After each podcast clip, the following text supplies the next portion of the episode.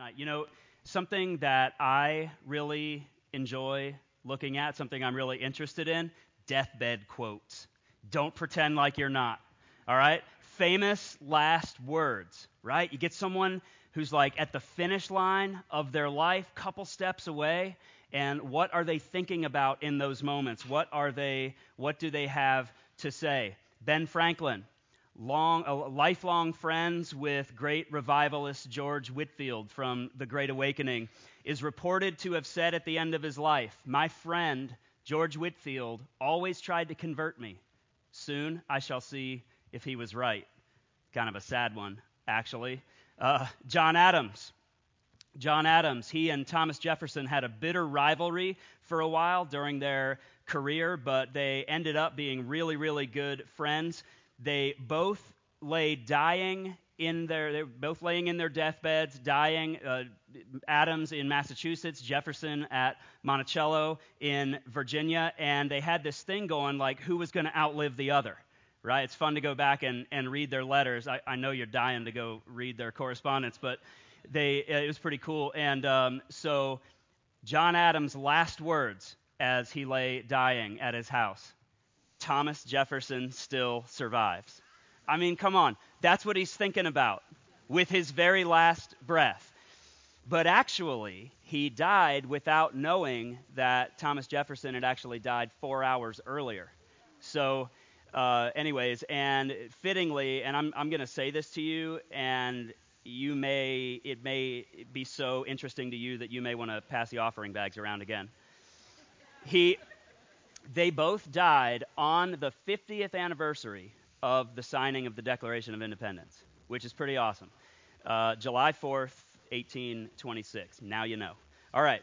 So, uh, Dietrich Bonhoeffer. Some of you might know who Dietrich Bonhoeffer is. Young German pastor who defied Hitler and the Third Reich uh, up to and through the Second World War. Right before he was hanged at a camp in Flossenbürg, he said, This is the end, but for me, the beginning of life.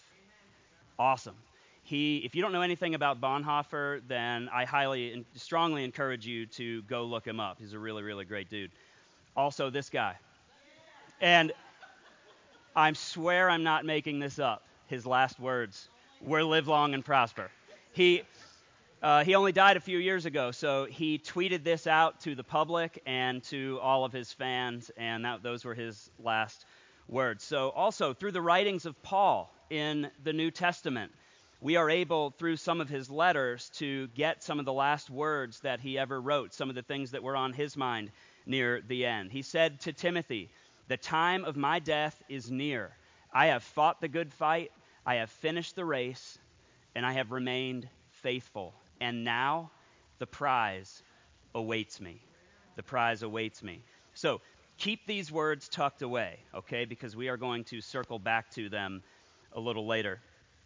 The hardest thing about thinking through the life of Paul and having to talk about it and having only about 30 minutes to do it is that what do you include and what do you exclude, right? There is so much data on Paul in the New Testament. So, what we're going to do this morning is uh, we're just going to get some background, okay? And then we are going to be introduced to this figure, Paul, the way that the scriptures introduces him to us. So, some background. Right before Jesus died, he told his followers to go and make disciples. And then right before Jesus ascended, he told his he told the disciples there to go to Jerusalem and wait there and pray and wait to receive the promise of the Father, the coming of the Holy Spirit. You know, the disciples didn't want Jesus to leave, of course. But Jesus said these astonishing words to them. He said, It's actually better for you. It's better for you that I leave because if I didn't leave, then I couldn't send you the Holy Spirit. And the Holy Spirit will be in you and will guide you and will remind you of everything that I have said to you. So they went and waited for about seven weeks, and then during the celebration of Pentecost, the Holy Spirit came upon them, and it was awesome. And uh, this is something that God was ushering in that was brand new. It was brand new. They were under Roman rule at this time, but Rome was not the greatest enemy. The most immediate existential threat to these new believers was the Jewish religious leaders. That's who they really had to go out for or look out for. Now, remember, between the crucifixion of Jesus and this moment we're talking about, where 120 believers are, are praying and waiting for the promise of the Father to be fulfilled, this is only a few weeks. This is like a couple of months. Okay, so we're looking ahead to Christmas now, and we're saying, like, yeah, boy, that's not far off. That's, that's the amount of time that we're talking about here. And what I'm getting at is that the same religious leaders, the same Pharisees, not just the same, you know, institution, the same people, the same Pharisees and Sadducees and so forth that had put Jesus to death are the same ones who are now trying hard to stamp out any remaining influence of Jesus. But the Holy Spirit came upon these disciples, and then men like Peter began preaching in the streets and it seemed like every time Peter was preaching, thousands of people were coming to believe in the resurrected Christ and beginning to follow Jesus. And so the coming of the Holy Spirit on these apostles and on the followers of Jesus is really throwing a wrench in the works for these religious leaders. It's really uh, hurting their plans. All of this preaching, all of these conversions. It's a huge roadblock to what they want to do. So, what did the religious leaders do in response? Well, they did what leaders have done all throughout church history to try to stamp out a Christian witness. They encouraged widespread persecution and uh, of these Christ followers. But what's awesome about this is the church grew like crazy in spite of it the more they were persecuted, the more they grew. And this is a, just a counterintuitive principle that has been true throughout the, the entire history of the church, even now in places like China, where there is a big, big crackdowns going on with uh, the underground church in China, and it's growing like crazy. This is such an awesome thing. In a way, persecutions help the church to grow. So, one man who was full of the Holy Spirit and very highly esteemed amongst early believers and Christ followers was a man named Stephen. Stephen was arrested by the religious leaders because he was preaching freedom from the law. Now remember at this time the religious leaders they thought and taught that in order to be right with God, you had to strictly adhere to the law on every point, and they had thousands of rules and regulations that governed every aspect of life, and you had to keep every one of those laws if you wanted to be right with God. And Stephen comes along and uh, he's preaching freedom from the law. And so Stephen is arrested and he is dragged before the high priest and the high council, and the speech that Stephen delivers there to the high council is absolutely dazzling. And I hope that you will carve out a moment sometime this coming week to open your Bible to Acts chapter 7 and read that speech. It's, it's awesome. But Stephen is basically telling the high council that they're wrong. They're wrong. You didn't talk to the high Jewish council and the high priest this way back in that day. Jesus had done this. And look what happened to him, right? So, so Stephen comes along and he says the law was only temporary and that Jesus fulfilled the law and that now I don't have to meet all of these demands that you're putting on me because he met them for me. And when I believe in him, I can and follow him, I can live a life of freedom from the law. Stephen said in his own words, You stubborn people, you are heathen at heart and deaf to the truth. Must you forever resist the Holy Spirit? That's what your ancestors did, and so do you. Name one prophet your ancestors didn't persecute.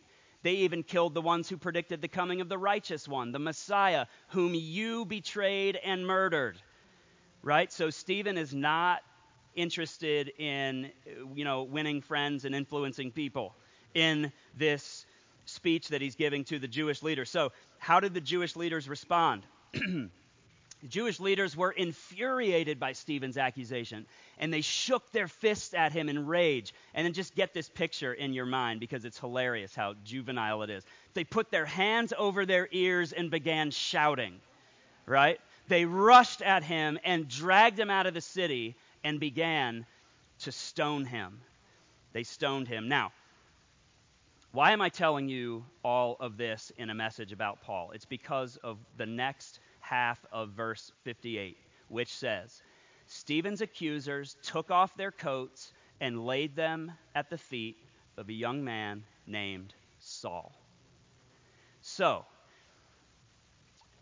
it's a really interesting way that Luke words this. Laid them at the feet of a young man named Saul. I get the taking off the jacket because if I want to, you know, throw rocks at someone until they're dead, then I don't want to be encumbered by my coat. But what does it mean that he laid them at the feet of a young man named Saul? It almost sounds like it could mean that Saul's this guy's trying to work his way up, you know, to rock thrower in the group, and he hasn't really made it yet. So he has to sit there and watch everybody's stuff while they get to do the real work, right? But that's not what it means.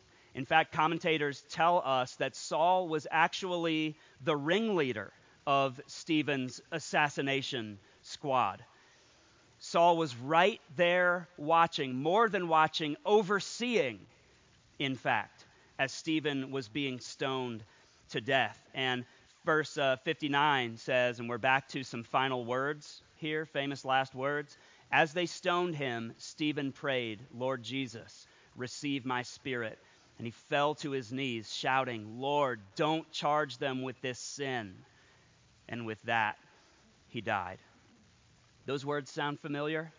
The, the last recorded words of Stephen are very, very similar to the last recorded words of Jesus as he died on the cross Father, forgive them, for they know not what they do.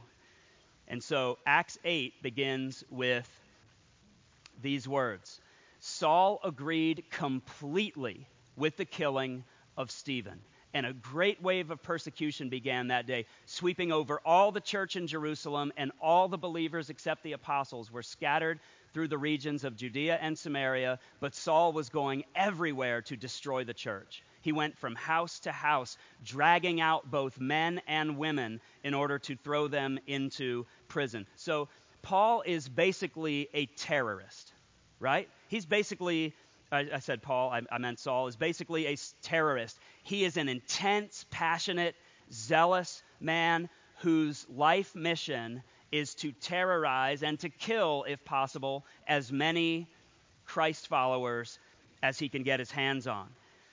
We might be tempted to think that Saul wasn't really that bad, but listen to how Acts chapter 9 begins. Saul was uttering threats with every breath and was eager, and that word eager in Greek means relentless in his mission to kill the Lord's followers. So he went to the high priest. He requested letters addressed to the synagogues in Damascus. He wanted to bring them, both men and women, back to Jerusalem in chains. So, what's going on here is the religious leaders in Damascus are supposed to put a list of names together for Saul so that when he gets there, he can take this list and he knows where to go and who to look for, and he can begin his little manhunt and find these uh, Christ followers and bring them back into Damascus. He can walk in, nice big grand entrance with a bunch of people in chains behind him. Right? But, but, God had another idea. God has another idea for Saul. And listen, I don't know your deep background, the way you've been hurt, or the way that maybe you've hurt others.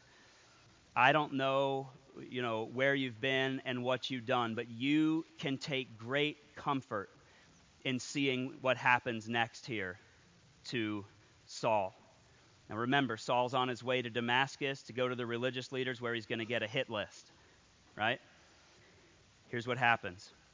As he was approaching Damascus on this mission, a light from heaven suddenly shone down around him. He fell to the ground and heard a voice saying to him, Saul, Saul, why are you persecuting me? Who are you, Lord? Saul asked. And the voice replied, I am Jesus, the one you are persecuting. Now get up, go into the city, and you will be told what you must do. And so when Saul opens his eyes, he is blind. So he's led to a certain house in Damascus where he waits and prays. Meanwhile, God is appearing in a vision to a man named Ananias, one of his faithful followers who's already in Damascus, and he's telling Ananias, You need to go see this guy Saul at this particular house. And when you're there, I want you to lay your hands on him and pray for him, and he will, and his sight will be restored. Now, how would you like to be Ananias in this situation, right? That could be a whole nother tough jobs message. But, you know, he, he's maybe like, uh, I'm sorry, Lord, Saul, you say? We all know who Saul is. He's well known to us. He terrorizes us. He's killing my friends. And you want me to go see him? And God said, basically, I have plans for Saul. And so Ananias faithfully obeys.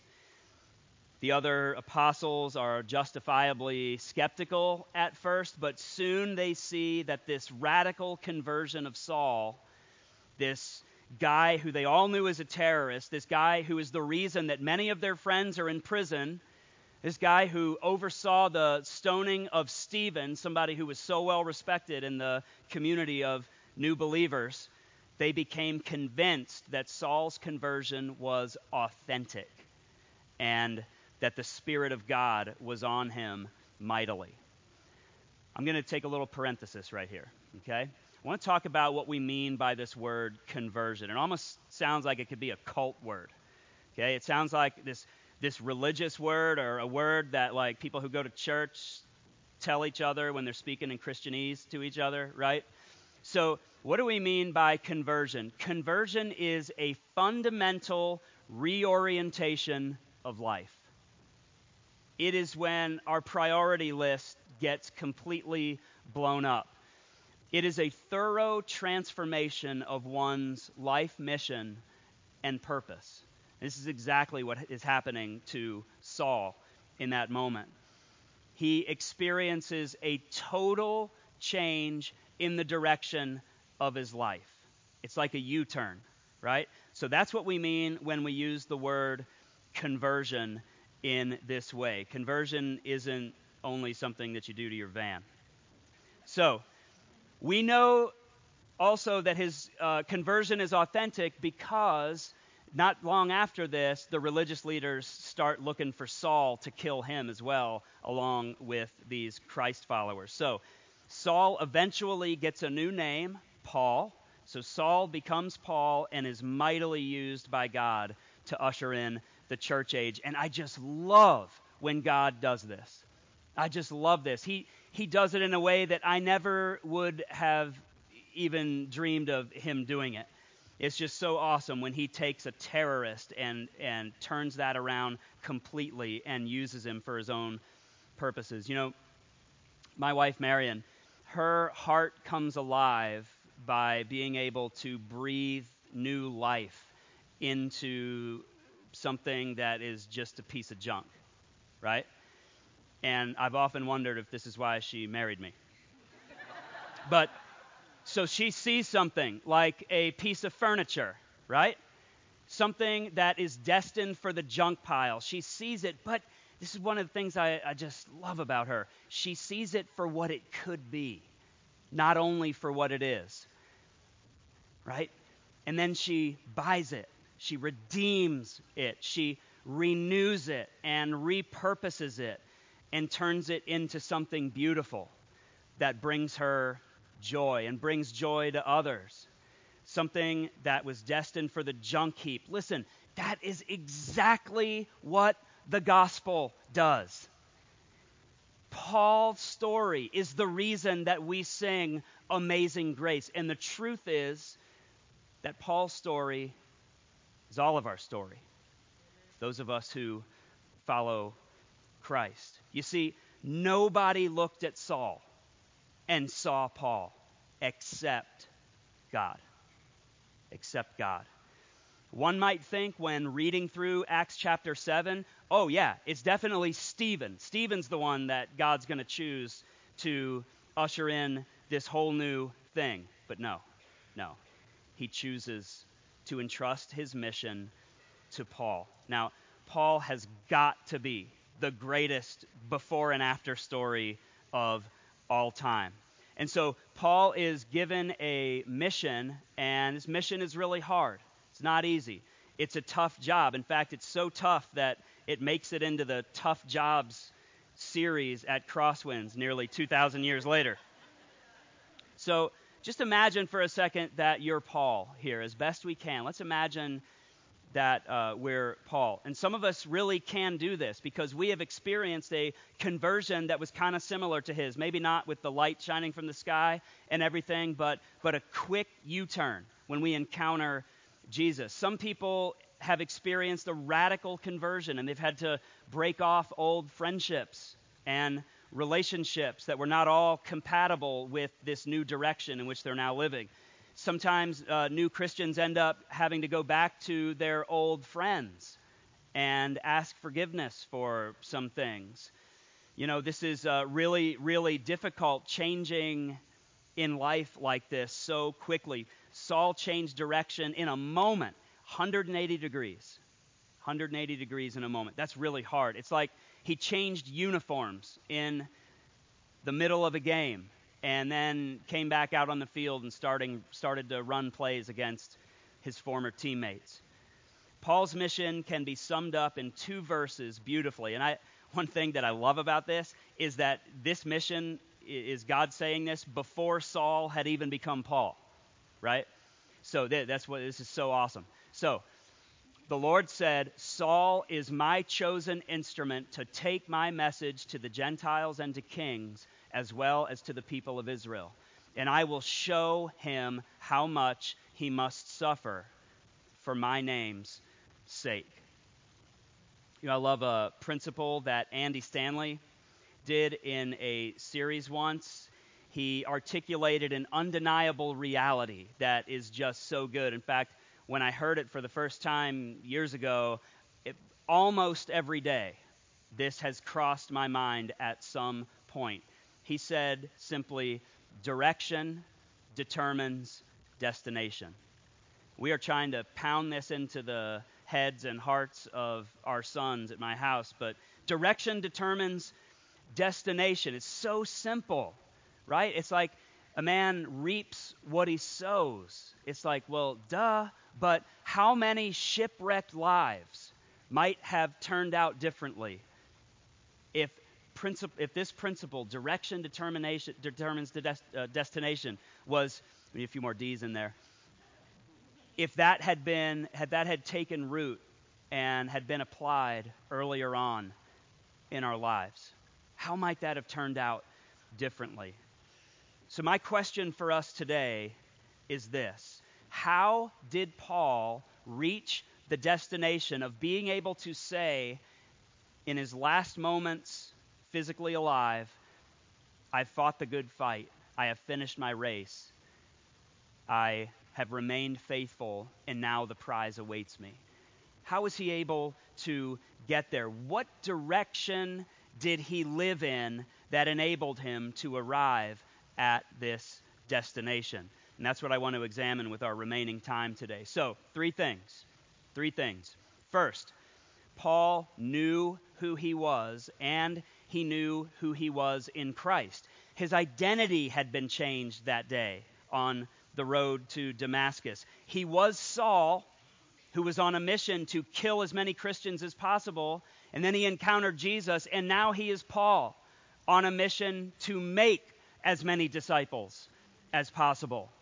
But more than receiving a new name, he received a new identity. He wanted his life to put the life of Jesus on display before a watching world. This is how Paul viewed himself. He said famously in Galatians 2:20, "I have been crucified with Christ, and I no longer live, but Christ lives in me." And the life I now live in the body, I live by faith in the Son of God who loved me and who gave himself for me. And this would be a theme throughout Paul's life that he would often come back to. Different words, different phrasing, but bottom line basically is this not I, but Christ. Not I, but Christ. So he knew who he was in Christ. Second, Paul had a clear mission and he stuck to it unwaveringly. He had a clear mission and he did not waver from that mission. He was to take God's message to Gentiles and to kings and Jews, basically everybody, wherever he went. He wanted to be building God's kingdom and to help convert people to be Jesus followers. He took three missionary journeys and he experienced all kinds of hardship and suffering for the sake of Jesus. Everybody else in this series has used a map, so I felt some peer pressure, so I just threw one in here for you. Um, you can see Paul uh, did three missionary journeys and uh, went to Rome. In fact, in the book of Romans, he's saying, I want so bad to come to you, but I can't right now. But eventually he gets there, and that's where uh, uh most scholars believe Paul was probably beheaded and, and martyred when he finally made it to Rome. But just listen to this adversity through Paul's, it, it, hear it through Paul's own words. This is kind of a lengthy passage, but hang with me. I have worked harder, been put in prison more often, been whipped times without number, and faced death again and again. Five different times the Jewish leaders gave me 39 lashes because in that time it was unlawful to give more than 40. So what they would do is give 39, and then they'd bring him out just a, a minute later, and then they'd give him 39 more, right? So, so they would could stay within their law. Three times I was beaten with rods. Once I was stoned. Three times I was shipwrecked. Once I spent a whole night and a day adrift at sea. I have traveled on many long journeys, and I have faced danger from rivers and from robbers. I have faced danger from my own people, the Jews, as well as from the Gentiles. I have faced danger in the cities and in the deserts and on the seas. I have faced danger from men who claim to be believers but are not. I have worked hard and long, enduring many sleepless nights. I have been hungry and thirsty and have often gone without food. I have shivered in the cold without enough clothing to keep me warm. And he just kind of says in passing, Yeah, I've been in prison multiple times and for years at a time, sometimes. And while he was in prison, it's remarkable the he, he starts witnessing to everyone in the prison. And so people are being converted like crazy in the prison. That's kind of Dietrich Bonhoeffer's uh, thing, too. Awesome, awesome stuff. And one time, after one of those shipwrecks, you know, Paul makes it to an island and builds a fire and he's warming up and he's probably saying to himself, man, this is a tough job, right? And then he gets bit by a viper, all right? So, so he's endured all of these things. How is he able to endure all of these things, all of this adversity, all of this challenge in his life? Remember, God had said, I will show him how much he must suffer for my name's sake. How was he able to endure all of this? He says in Philippians 4, I have learned to be content in whatever the circumstances. I know what it is to be in need, and I know what it is to have plenty. I have learned the secret of being content in any and every situation, whether well fed or hungry, whether living in plenty or in want. And I can do all this through Christ, through Him who gives me strength. One time, Paul was in prison. He thought he might die, and he couldn't decide which one was better to live or to die. Seriously. And he's like, if I die, then I get to go be with Jesus, and that'd be sweet. But if I live, then I get to stay here and continue doing God's work among you and producing fruit that will increase to your account. So I can't figure out which one I really want. And then he says these words For me to live is Christ, and to die is gain. To die is gain. These are the words of a man who knows who he is and who knows what his mission is and sticks to it unwaveringly. Third, Paul lived with the end in mind. He lived with the finish line in view throughout his whole race. He kept his eye on the prize. He knows what he wants his destination to be, And so he lives in that direction. He often likens life to a race where the runner keeps his goal of reaching the finish line in view with every step. Now, scholars tell us that Paul probably is the one who wrote Hebrews. We're not really sure, but let's assume he did. Paul said this Let us strip off every weight that slows us down, especially the sin that so easily trips us up, and let us run with endurance the race that is set before us. We do this by keeping our eyes on Jesus. We do this by keeping our eyes on Jesus, by keeping the end in mind, by keeping our focus on the finish line. You know, I'm really intrigued by this concept, Paul's idea of life as a race. And so this past week, I sat down with John Muniz, who is a K through 5 teacher here at Crosswinds. He's one of our new small group leaders. He's also an ultra distance runner. And I can hardly say those words without throwing up in my mouth a little bit. But he's also an ultra distance runner, and I wanted to get some unique insights from him into life as a race. And so we sat down and chatted. Let's watch. John, thanks for joining us. Sure. Uh, to talk about uh, this, feel like you can give us a unique perspective on um, life as a race, as Paul defines it. Ultra distance running. What what are we talking about? Five, six miles? Yeah, an ultra is anything beyond a marathon. So a marathon is 26.2 miles. Anything beyond that is an ultra marathon. Who would win, me or Winecoff? Uh, whoever has an iron stomach. It's all about keeping those those calories down. Mm. If you can't keep your food down and run, you're not going to win. Your longest run that you've ever done? 101 miles. Couldn't keep going? No, that was the finish line. Wow, 101 miles. Where was that? It was in the Zumbro River bottoms, southeast Minnesota. Wow. And so next month you have a run coming up. Yep. Tell me about that. Yep, that's going to be running with backpacking gear. So it'll be about 40 miles a day for two days. So roughly 80 miles, depending on how it goes. 80 miles of running in two days. Yeah, depending how it goes. For fun. For fun. Yeah. how would you describe ultra distance running to somebody who might be thinking about getting into it? Not that I am, mm-hmm. but someone who might be thinking about getting into it. The thing I really like about ultras is that when you go out and do them, most ultra runners run ultras just in training.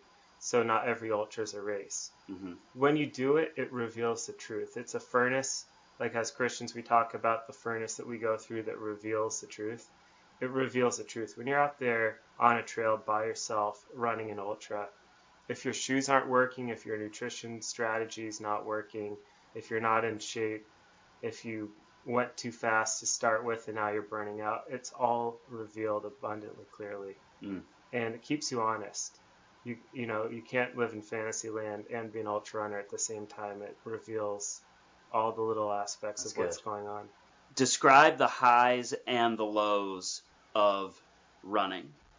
We're talking I can't even fathom an 80, 80 mile run. So the highs and lows of running are really unpredictable. So you don't it's not logical. You might be in a a point in your run where you would expect to be just so exhausted mentally and physically and miserable, and yet you can be laughing and having a great time. And there'll, there'll be other points where everything's working physically, but you're just in a mental slump. It's not really predictable. But the thing is, you know, before you get into ultra running, there will be highs and there will be lows, and they'll be extreme. Very low lows and wonderful highs. Hmm.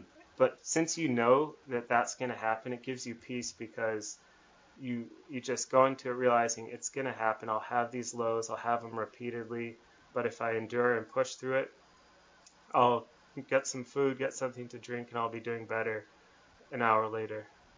You're looking ahead to an 80 mile run next month, mm-hmm. two days. Suppose you did nothing between now and then, and you just mm-hmm. drive there you get out of the car and you just start running. How does that go for you? That would be needlessly miserable. So an 80 mile run split up, split up over two days. I'm planning to do it with a backpack with backpacking kit, sleeping outside at night. It'll be tough, but if I don't prepare, I'm just not being strategic. It would be needlessly painful. But seriously, who would win an ultra marathon, me or Doug Weinkauf? Probably Doug.